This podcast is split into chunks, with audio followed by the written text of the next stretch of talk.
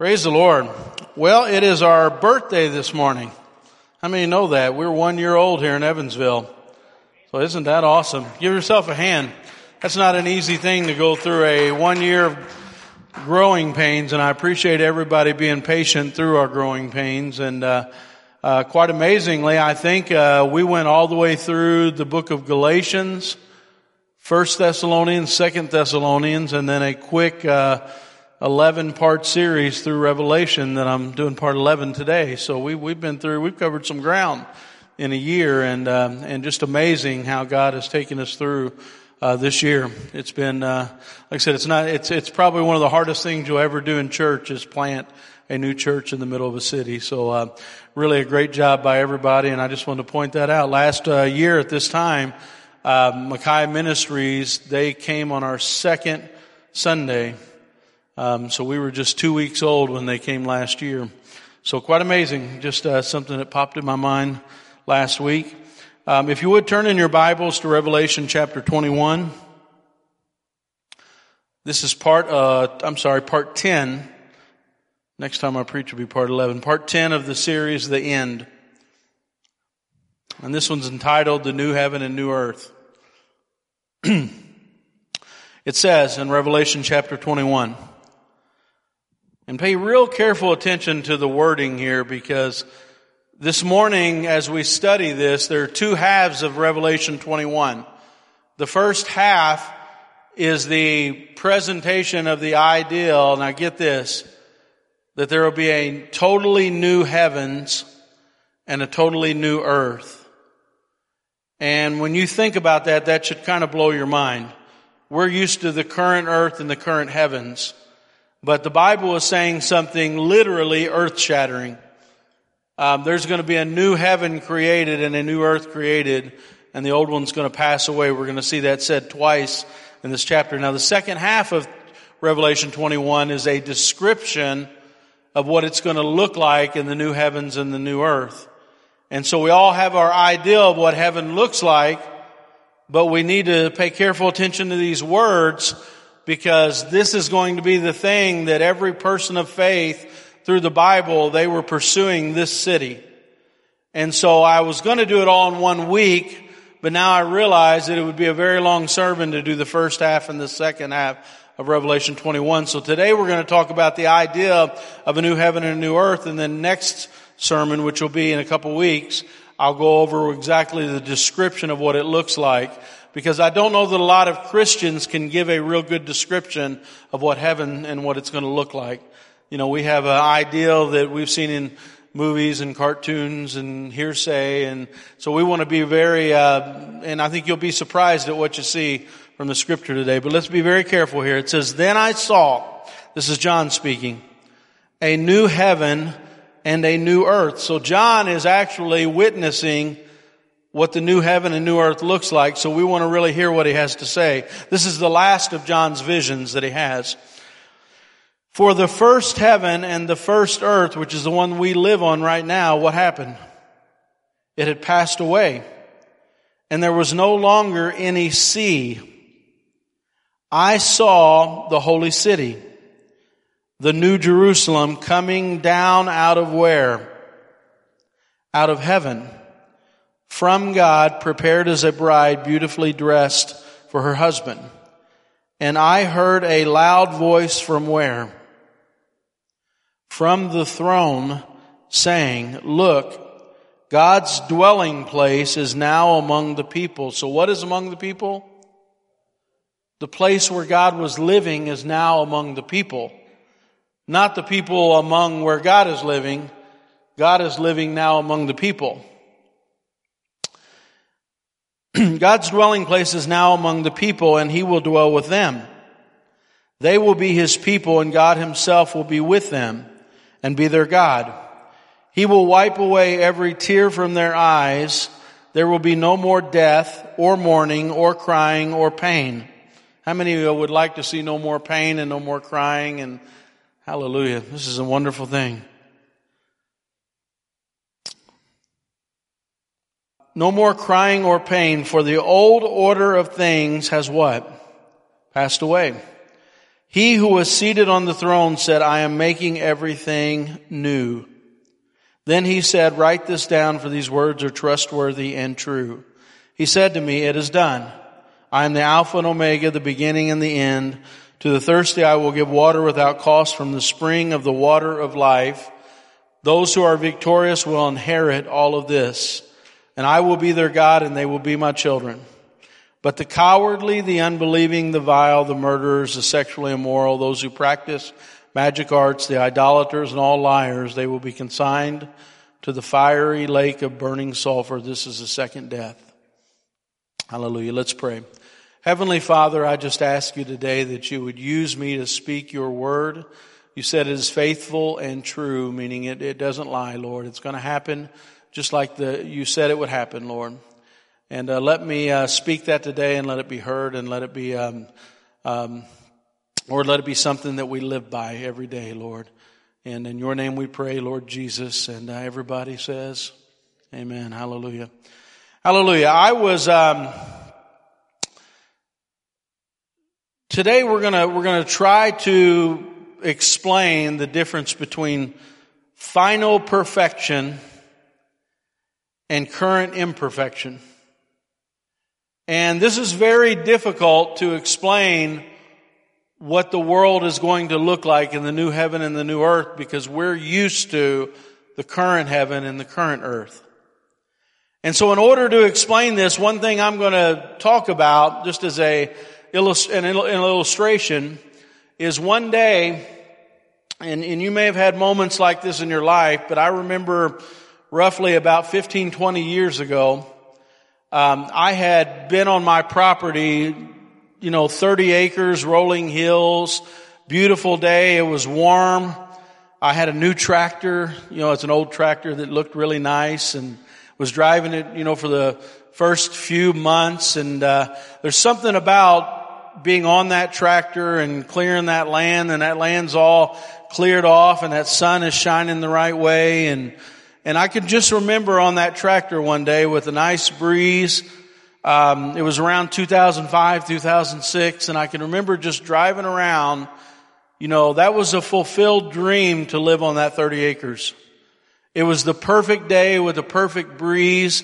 I could look off at my property and I could see my wife uh, playing with my two little boys. They were at the time, Jonathan was nearly two years old. Josiah was about four years old. I could see all my kids in the yard all doing well, sitting on the property. I was in my thirties. I was young. I was healthy, serving the Lord, everybody in the household serving the Lord with me. And how many have ever had a moment in life where you just stopped and you said, man, this is perfect. And for some reason, that moment stands out in my mind because I remember telling God, thank you, that this is, this is perfect. And so what I'm trying to explain to you is the difference between final perfection and current imperfection. Because I remember thinking that to myself, saying, this is perfect. And at that time, the Holy Spirit, uh, as I was saying thank you, God was very happy that I was thankful but God was saying it's still not perfect. And I remember thinking to myself, what do you mean it's not perfect? And he said, well, right now, you worry about your kids. What's going to happen to them? What's going to happen tomorrow? What's going to happen the next day? What's going to happen as they grow up? You know, right now your business is doing well, but man, if I could have predicted 2005 to 2022, man, I would have, I, I would have just gave up then, you know. And uh, even though your business is doing well, you, you know, you're always worried about, you know, the right amount of money, paying the bills, doing this and doing that. And how many know even on our best day, we still live in imperfection? We still have to worry about sickness. We still have to worry about tears. We still have to worry about uh, uh, the things that he mentioned, pain. How many know, you know, all of these things are imperfections that are in this current world. And so when we're presented with final perfection, we don't even understand it. Because literally our best day on this earth doesn't compare with our first day in eternity. And so it's hard for us to even, we think we can, we can picture this, but we just can't. How many agree with me? We just can't hardly even fathom it because we don't know a day without pain. We don't know a day without worry. We don't know a day without anxiety. And, and so God, I think, really wants us to want this. And I think this is what He intended things to be, but He had some things that He wanted to teach uh, us. And I think the world that we currently live in, the Bible speaks many times that it is a training ground for the world to come. It's a very small snippet of eternity that we're living in. Eternity is very long and what we're living in is very short. And, um, and so God has this perfection and in chapter 21 he begins to roll it out.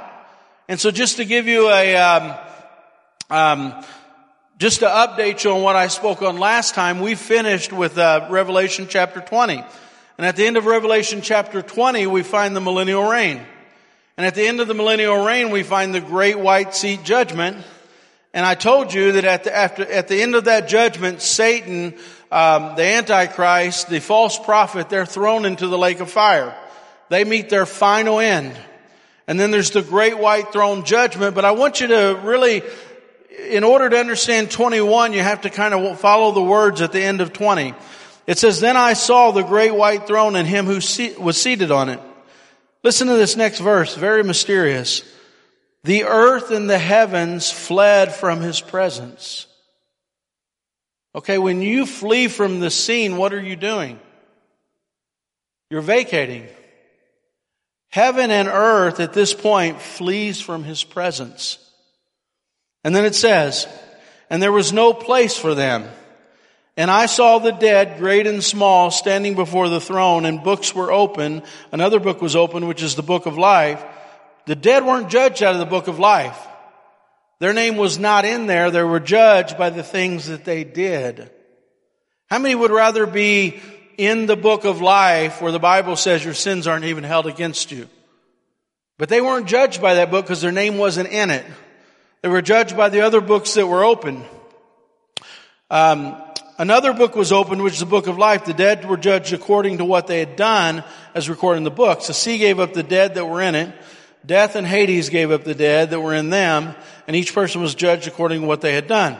Then death and Hades were thrown into the lake of fire. The lake of fire is the second death. Anyone whose name was not found written in the book of life was thrown into the lake of fire. So this is very important because at the moment that they are laid bare and every wicked person from the beginning until that point, they are brought before the great white throne judgment. The righteous have already been crowned and already have been dressed and already have been prepared. They're already with Jesus, but all of the wicked have been gathered. And, but what I want you to pay attention to is the earth and the heavens fled. Where did they go? Where did the heavens and the earth go? But you say, well, that doesn't mean anything. It just means that uh, it was clearing the path to see the wicked. But then you go to verse 20, chapter 21, verse 1, right after that, then it says, then. So it happens immediately after that moment, right? Then I saw a new heaven and a new earth. For the first heaven and the first earth, what? They passed away. And then I saw the holy city, the new Jerusalem coming down out of heaven from God, prepared as a bride, beautifully dressed for her husband. And I heard a loud voice from the throne saying, look, God's dwelling place is among the people and he will dwell with them. They will be his people and God himself will be with them and be their God. He will wipe every tear from their eyes. There will be no more death, no more mourning, crying, or pain, for the old order of things has passed away. Do you know that when the earth fled from his presence, the heavens and the earth, that is the moment that God said the earth passed away. The earth passed away and behold, there is a new heaven now and a new earth. So God is beginning to completely renovate the earth and the heavens, it's all gone. It won't even be remembered anymore. It's passing away. When all, the, when the last wicked person is gone in the lake of fire, God begins his renovation project. And we need to know this. In the Old Testament, they were expecting this city that God was bringing out of heaven. I want you to picture this. This is a, how many agree this is a city that is coming out of heaven onto the earth? And the earth is not going to be the same earth. It will be recreated, a completely new earth and a completely new heavens. And out of the heaven that God dwells in, His dwelling place will come on the earth. This is heavy stuff. Isaiah 65, 17 says, See, I will create new heavens and a new earth. The former things will not be remembered, nor will they come to mind. That's a prophecy from the Old Testament. Isaiah 66 says, As the new heavens and the new earth I will make uh, endure before me. How many know that this earth is wearing out? This earth can't continue to go on. The sun cannot continue to burn forever. This, this galaxy that we live in uh, is wearing out. This, everything around us is wearing out. It was not made to endure forever. It was made to be recreated like God said He was going to do. And so there's going to be a new order of things. It says the heavens and the earth, the new heavens and new earth I will make will endure before me, declares the Lord. So will your name and your descendants endure. Peter says this in 2 Peter 3:11 it says since everything will be destroyed in this way what kind of people ought you to be? So what is going to be destroyed? Everything. You ought to live holy and godly lives. As you look forward to the day of God and speed and, and speed its coming that day will bring about the destruction of the heavens by fire the elements will melt in the heat, but in keeping with the promise, we're looking now, um, okay, here's the end of it. And you'll look forward to a new heaven and a new earth where righteousness dwells. And so God says that there is a new Jerusalem coming down out of heaven. Look at verse 2. This is Revelation 21 2. It says, I saw the holy city, the new Jerusalem, coming down out of heaven from God, prepared as a bride for her husband, and I heard a loud voice from the throne saying, Look, God's dwelling place is now among the people. So, what, one thing I want you to look at right now, we've, we pictured in our mind what heaven looks like, haven't we? And we always think of heaven as where? Up, right? And for very good reason, because Mark 641, Jesus receives the lunch of bread and fish from a boy, and he says he looks up to heaven, and he blessed it and broke the loaves and gave them to the disciples. John 17, 1, Jesus began to pray. He lifted up his eyes to heaven and said, Father, at the very end of his earthly ministry, uh, Jesus on the Mount of Olives, and it says he lifted his hands and blessed them. Now it came to pass while he blessed them that he was parted from them and carried up into heaven. Book of Acts, it says, he was taken up in a cloud and received out of their sight. So every time we see heaven, where is it at? Up. And so the Bible says that he's going to recreate the heavens and the earth. And so one thing you have to understand is that the heavens and the earth, they're, in fact, listen to the scripture from Paul. 2 Corinthians chapter 12, it says, I must go on boasting, although there is nothing to be gained, I will go on to visions and revelations from the Lord. He said, I know a man in Christ who 14 years ago was caught up into the third heaven. So what is Paul talking about? He was talking about himself, most likely, having a vision and being caught up into the third heaven. And so you say, well, the third heaven, I don't even know what the first and the second heavens are. Well, the first heaven is where we live. How many know the air, the atmosphere, the sky, everything that we live in, the Bible calls the first heaven. The second heaven is literally the space, planets, everything that is around us, the solar system, the Bible calls the second heaven. And God created it, and we see in the day of the week that God created it. But then the third heaven is the dwelling place of God. And that dwelling place of God has always been called the third heaven. Well, Paul had a vision where he was able to go to the third heaven and we see John is having a very similar vision right now. And in book of Revelation, he's able to see this third heaven where God dwells. And how many know the tabernacle was made in a pattern? It wasn't the original. It was patterned after heaven. And so here's God in the third heaven and he says when, when he says I'm going to recreate the heavens and the earth, he's talking about the earth that we live on and he's talking about that first heaven and that second heaven.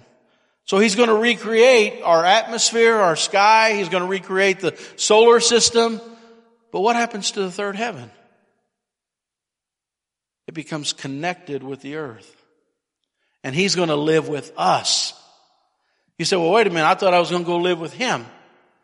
How many read that where it says, I saw the holy city, the new Jerusalem. It came down out of heaven from God, prepared as a bride beautifully dressed for her husband. And I heard a loud voice from where? The throne of God. And he said, look, God's dwelling place is now among the people. And God himself will be with them and be their God. He, God, will wipe away every tear from their eyes. There'll be no more death, mourning, crying, or pain, and the old order of things have passed away.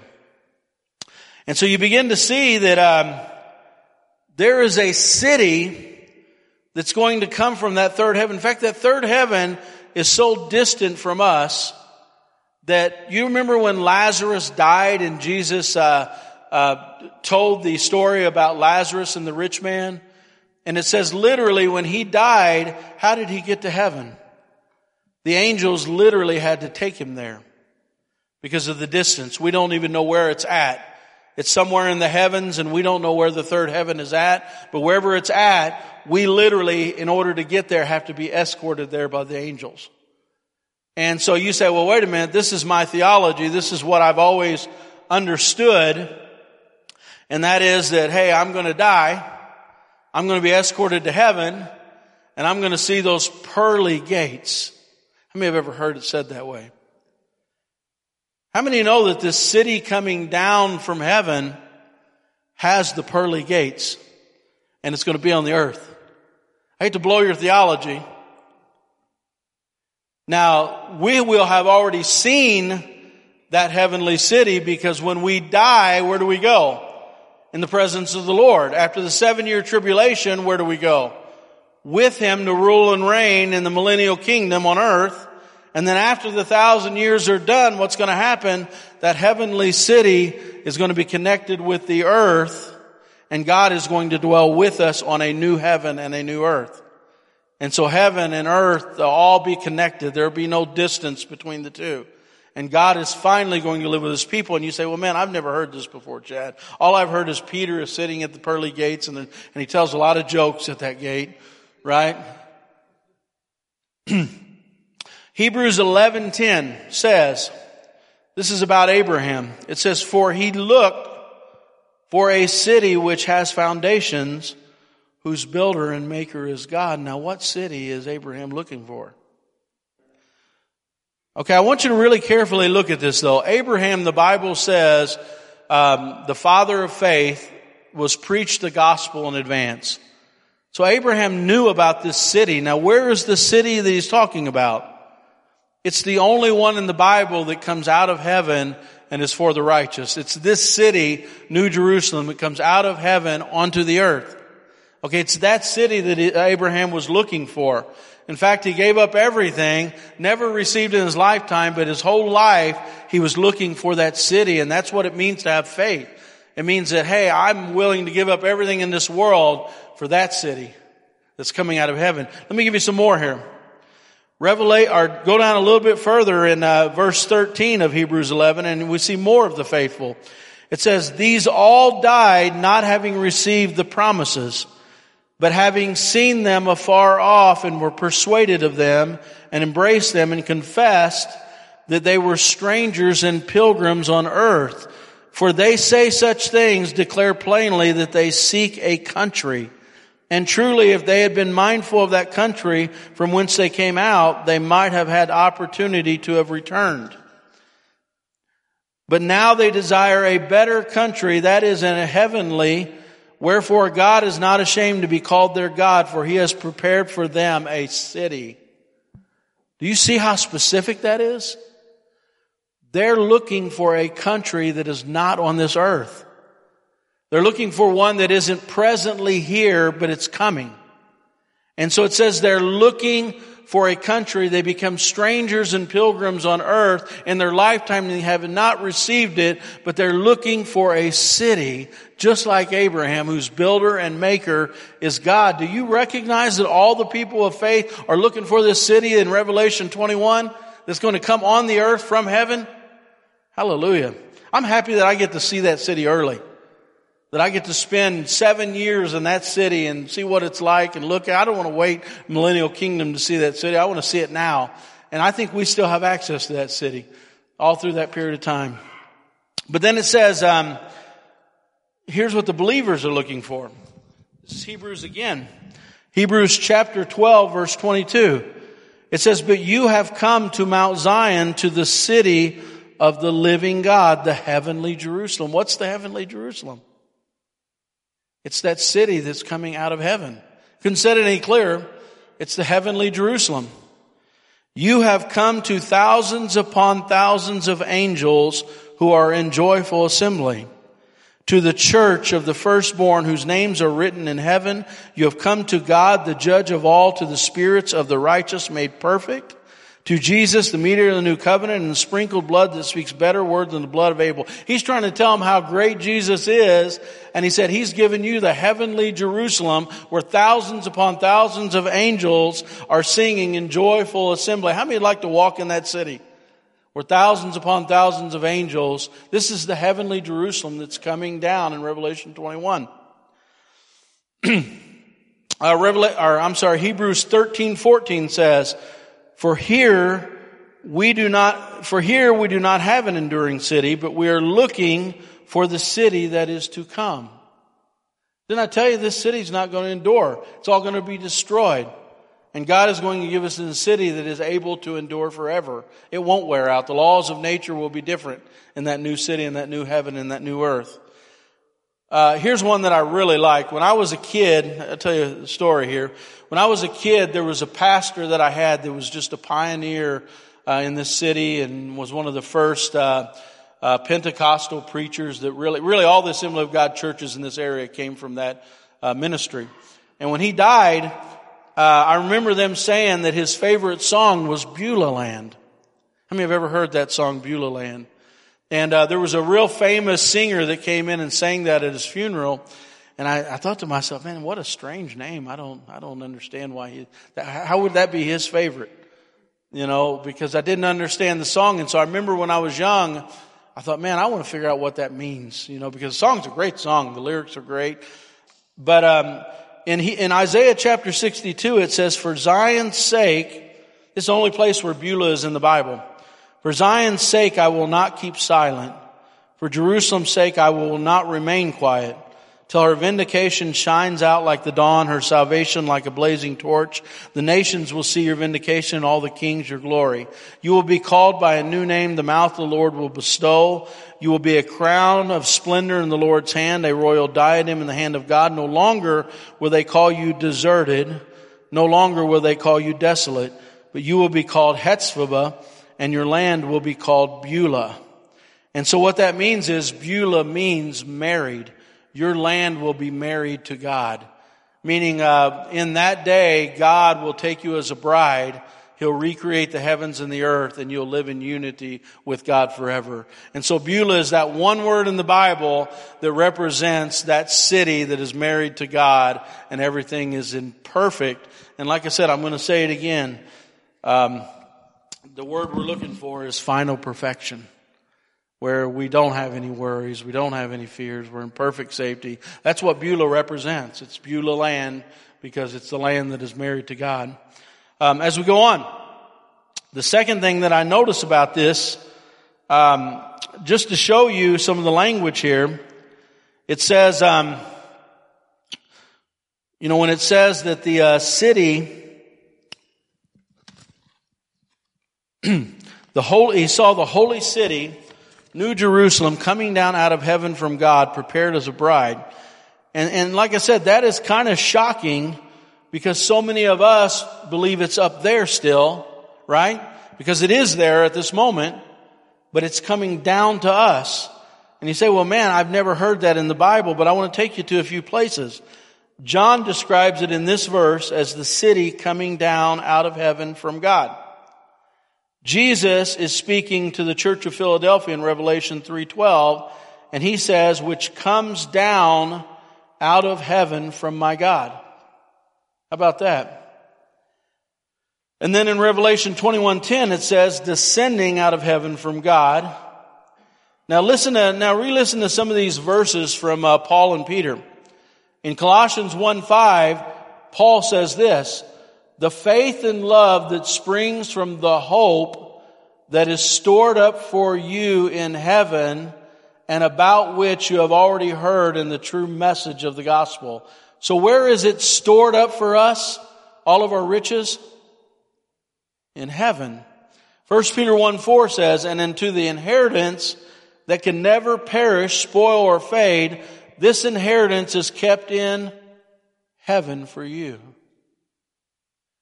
That makes you think a little different in those scriptures, doesn't it? So where is our inheritance stored?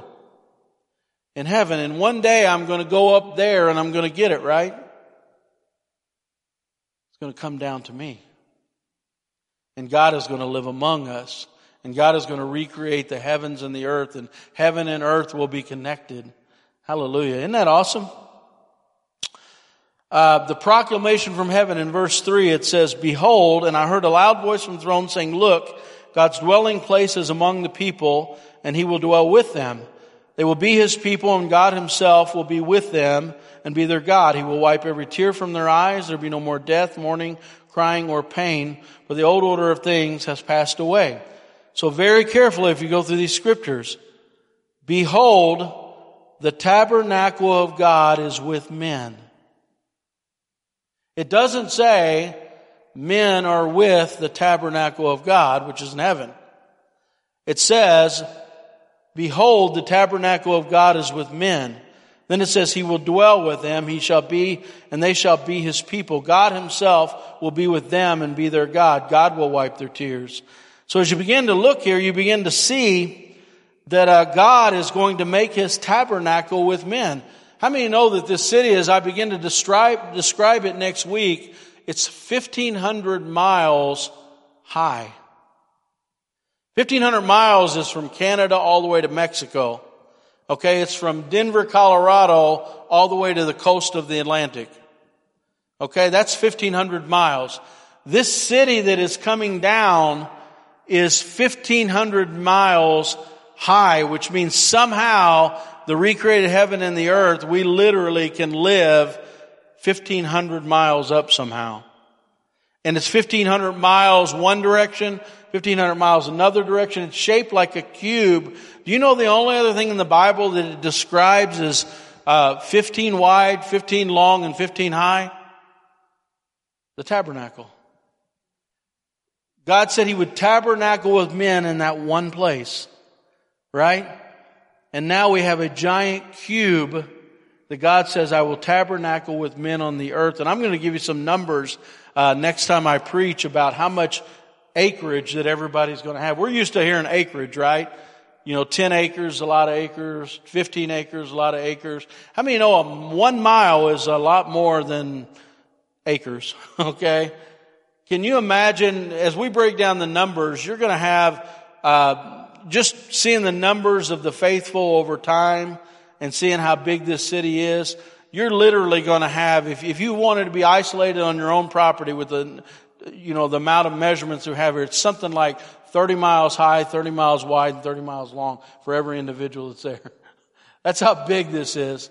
Um, I'm going to explain it next week. This thing is going to have literally, imagine a city that's that big that everything, every street is made out of gold that is clear translucent, shiny gold on every street. In fact, I was reading one guy who was talking about it, and he was saying that uh, when you drive into New York City, he said you see the beautiful skyscrapers. You see the beautiful buildings and the beautiful architecture. And how many have ever drove into New York City and just been amazed? Like to stand at the base of a skyscraper is shocking. I've never stood at the base and not been able to see the top of it. But all you see is clouds when you stand at the base of a skyscraper. And he said, when you look at it, you think, man, what an amazing city um, that we have built, and it just takes your breath away. He said, but then you start to think about it, and uh, he started going into the fact that then you start thinking about the underbelly of the city. You start to think about how many rats are in that city, uh, how they have a hotline for rats in that city, if you find them, and just all the organized crime, all the murders, all the wickedness. And then all of a sudden that city kind of loses its luster, doesn't it? But this is a city that's been specially created. Every detail of it. Do you know that when I go into the details next week, the walls are literally made out of uh, precious stones? Which you don't know how that looks, but what that looks like is a rainbow. It's every color of stone is on the walls. The cities are literally made of translucent gold. And we're going to go into the details next time I preach of the city. But this is an amazing thing um, that God is promising this city. And um, but as we go on, this has been God's desire even from the very beginning. Uh, listen to this in Leviticus 26, way back in Leviticus, listen to what he says. I will put my dwelling place among you, and I will not abhor you. I will walk among you, and I will be your God, and you will be my people. Doesn't that sound a lot like the Garden of Eden? When God walked with them in the cool of the day, and this is the last two chapters of the Bible, and it's restoring what we had before, only a lot better. and God is able to finally walk with his people in Revelation 21. It's what everything is all about. And that was all the way back in Leviticus 26. Um, and then he says in 2 Corinthians 6:16 it says, "What agreement is there between the temple of God and idols? For we are the temple of the living God, as God has said, I will live with them and I will walk among them and I will be their God and they will be my people." There it is again. I mean, no, God is working toward this city. He's in us, but we're working toward that city where we're going to see it one day. It's going to come out of heaven. We're going to look at it. We're going to walk in it. We're going to see it. And every person of faith has lived their life based on that city. and then we see another proclamation from the throne. He who was seated on the throne said, I am making everything new. Then he said, write this down for these words are trustworthy and true. How many know when God says, write this down, everything that I'm about to tell you is trustworthy and true? He's saying that this is not an allegory, this is not a dream. In fact, he uses it as bookends. He does it here, and then he goes all the way on, and then in 22 he says it again as two bookends that are basically saying, write it down because everything I'm saying is true. You can live your life by it what I'm saying. And, and God gives, when, when I get into this next sermon, you're going to see the details are so detailed on heaven, like the measurements, what it looks like, what the walls look like, what the streets look like. It's so detailed that God would not go through that detail unless it was a true thing. And so God is trying to tell us, write it down. It's faithful and it's true and it's trustworthy. And he said to me, It is done. I am the Alpha and Omega, the beginning and the end. To the thirsty, I will give water without cost from the spring of the water of life. Those who are victorious will inherit what? All of this. I will be their God. They will be my children. But the cowardly, now look at this. He, he wants to make sure, again, everybody understands. But the cowardly, the unbelieving, the vile, the murderers, the sexually immoral, those who practice magic arts. The, that's actually drugs if you look that up. That's pharmacopoeia. The idolaters and all liars, they will be consigned to the fiery lake of burning sulfur. This is the second death. How many know that God has died to remove our sins? God has died to wash our sins away. God wants every living human being to find forgiveness and grace so they can enter the city. God wants us all to enter this city, and that's why he's stating it again. How many know not everybody goes to heaven?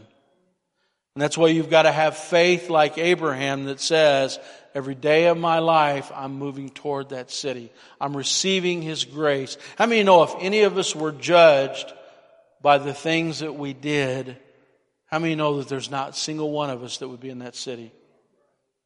Can I say that again? Let me get down here and make sure everybody hears me. If any one of us were judged by the things that we've done, none of us would be in that city. The Bible says we have all come short of what? The glory of God, meaning to receive that glory and that kingdom, all of us have came short. But the Bible says, blessed is the man whose sins are not held against him. And so grace is the thing that gives us entrance into this kingdom. And, and he's stating this again in Revelation 21 just so we understand that he died for something very substantial. He died so we can have entrance into this place where he can live with us. But how many noticed in the end of 20, he's making sure everything is removed before he recreates the new heaven and the new earth and that city comes down. So he's making sure, and, and he says it again, nobody will have entrance. Um, and, and so it's the lamb, the blood of the lamb, the lamb's book of life. You say, well, wait a minute, I may have done something wrong. As long as your name is in the lamb's book of life. And you say, well, man, how do I get there? You confess your sins, you receive the grace of God. Like I said, let me say it again. If any of us were judged by the things that we did, none of us would make it in. But if our name's in the Lamb's book of life, that means blessed is the man whose sins are not held against him. And so we're judged by that name. We have an advocate with the Father. If we're not in the book of life, if we haven't confessed, we haven't believed in Christ, we don't have the faith like Abraham, we will not enter that city. And can I tell you something? I wouldn't give anything uh, to lose the ability to walk in that city. Can you imagine? And I'm going to give you a great description next time I preach. That second half is going to be much more enjoyable than this first half because I'm going to tell you what it's like when you walk in and you see the thousands of angels singing. Do you know that that pearl gate is one giant pearl? On each of the gates, and there's three on every side. what you've heard about heaven isn't adequate. Okay, obviously you haven't heard everything about it because you still think it's up there and you don't realize it's coming down. And so we need to know the details. What's it going to look like? What am I working for every day? Isn't it worth it to work a hundred years for eternity? you know, just to say, man, I'm going to have faith to the very end. I'm not letting go of my faith. I'm going to hold on to the blood of Jesus. I'm going to hold on to my faith. I'm going to be like Abraham, and I'm going to go for that city whose builder and maker is God because this is not my home. I, I exchange it for what I'm getting ready to have. And how many live every day thinking about that place? Hallelujah. Ryan, come on up. Man, your songs were so geared toward this today. Just so geared. I don't know if you guys heard the words, but every song that he sang this morning, I was thinking, that's it. that's it. Hallelujah. Church, we got a dream about this place. You need to know Revelation 21. Hallelujah. Let's go to the Lord in prayer. Everybody stand on your feet. Praise the Lord. Before we pray, I was thinking all week, uh, I was thinking about that song when the saint, I don't even know the origin of that song, could be something terrible but when the saints come marching in, and you know, I want to be in that number. can you imagine? I don't think we even in our minds can fathom what it'll be like to, to be in a place um, where there is perfection, where there's no pain, no tears, no disease, no sickness, no death. And the beauty of that city is just going to be overwhelming. And I just can't imagine, and I hope you dream about it. Let's go, Lord, in prayer. Heavenly Father, we love you so much, Lord. And uh, Lord, you have built this city, Lord, um, for us as a reward, Lord. You're storing it right now in heaven, and Lord, it's going to, one day, we're going to see that city, Lord. In fact, when I open my eyes, Lord God, after I leave this world, I'll see that city, Lord. And Lord, first, we, we just want to thank you, Lord, that you love us that much. And Lord, I just pray right now that your people would just dream about it. In the worst days we have here, the best days we have here, let us dream about that first day with you, Lord. And uh, Lord, I think that uh, every Christian, Lord, should dream about this place that's builder and maker is God. And Lord, I just pray for those who are not right with God. Lord, that their eternity lays in a balance, Lord God. Lord, as long as there's breath, they have hope, but when the breath is gone, there is no hope, Lord. And I just pray that they would see your goodness, your love, your mercy, your grace, and would not miss, Lord God, this heavenly city that you have in store for the righteous. Lord, that they would leave this world behind, Lord, and uh, seek a place whose builder and maker is God, Lord. I pray that you put that in every heart this morning, Lord. In your name we pray. Amen. Just find a place to pray if you need prayer.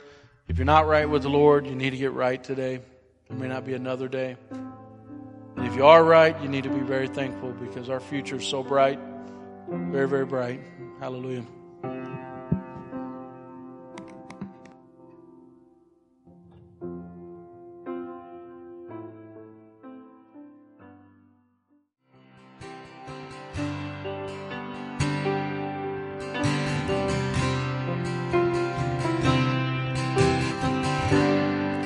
Hallelujah. I uh, I just want you to think for a minute those who um, knew the Lord and have gone before us. What are they seeing right now? They're seeing that heavenly city that's waiting in store for us Church, I don't even know if you can fathom that. To wake up in the presence of the Lord and just imagine what they're experiencing right now. I hope that makes you a little jealous. we thought we were the lucky ones. but if you know the Lord, if you don't know the Lord, that's not the case. We all understand that, right? But if you know the Lord, Man, just imagine what they are experiencing right now and imagine what we will experience that first moment after we open our eyes in eternity. And that's how you got to live your life every day with that in mind. Comfort yourself with that thought of being in the presence of the Lord and what He has in store for those who love Him. Hallelujah. Praise God. Let's do that. Hallelujah. Let's pray. Heavenly Father, I pray right now that you would just fill your people full of expectation, Lord. Lord, and let them know that it's all worth it, Lord. Faith is worth it, Lord God. That's why Hebrews was written, Lord. That's why Revelation was written, Lord God, because it is so worth it, Lord God, for the glory that is set before us, Lord. And Lord, let us live, Lord God, with that expectation and hope of heaven, Lord.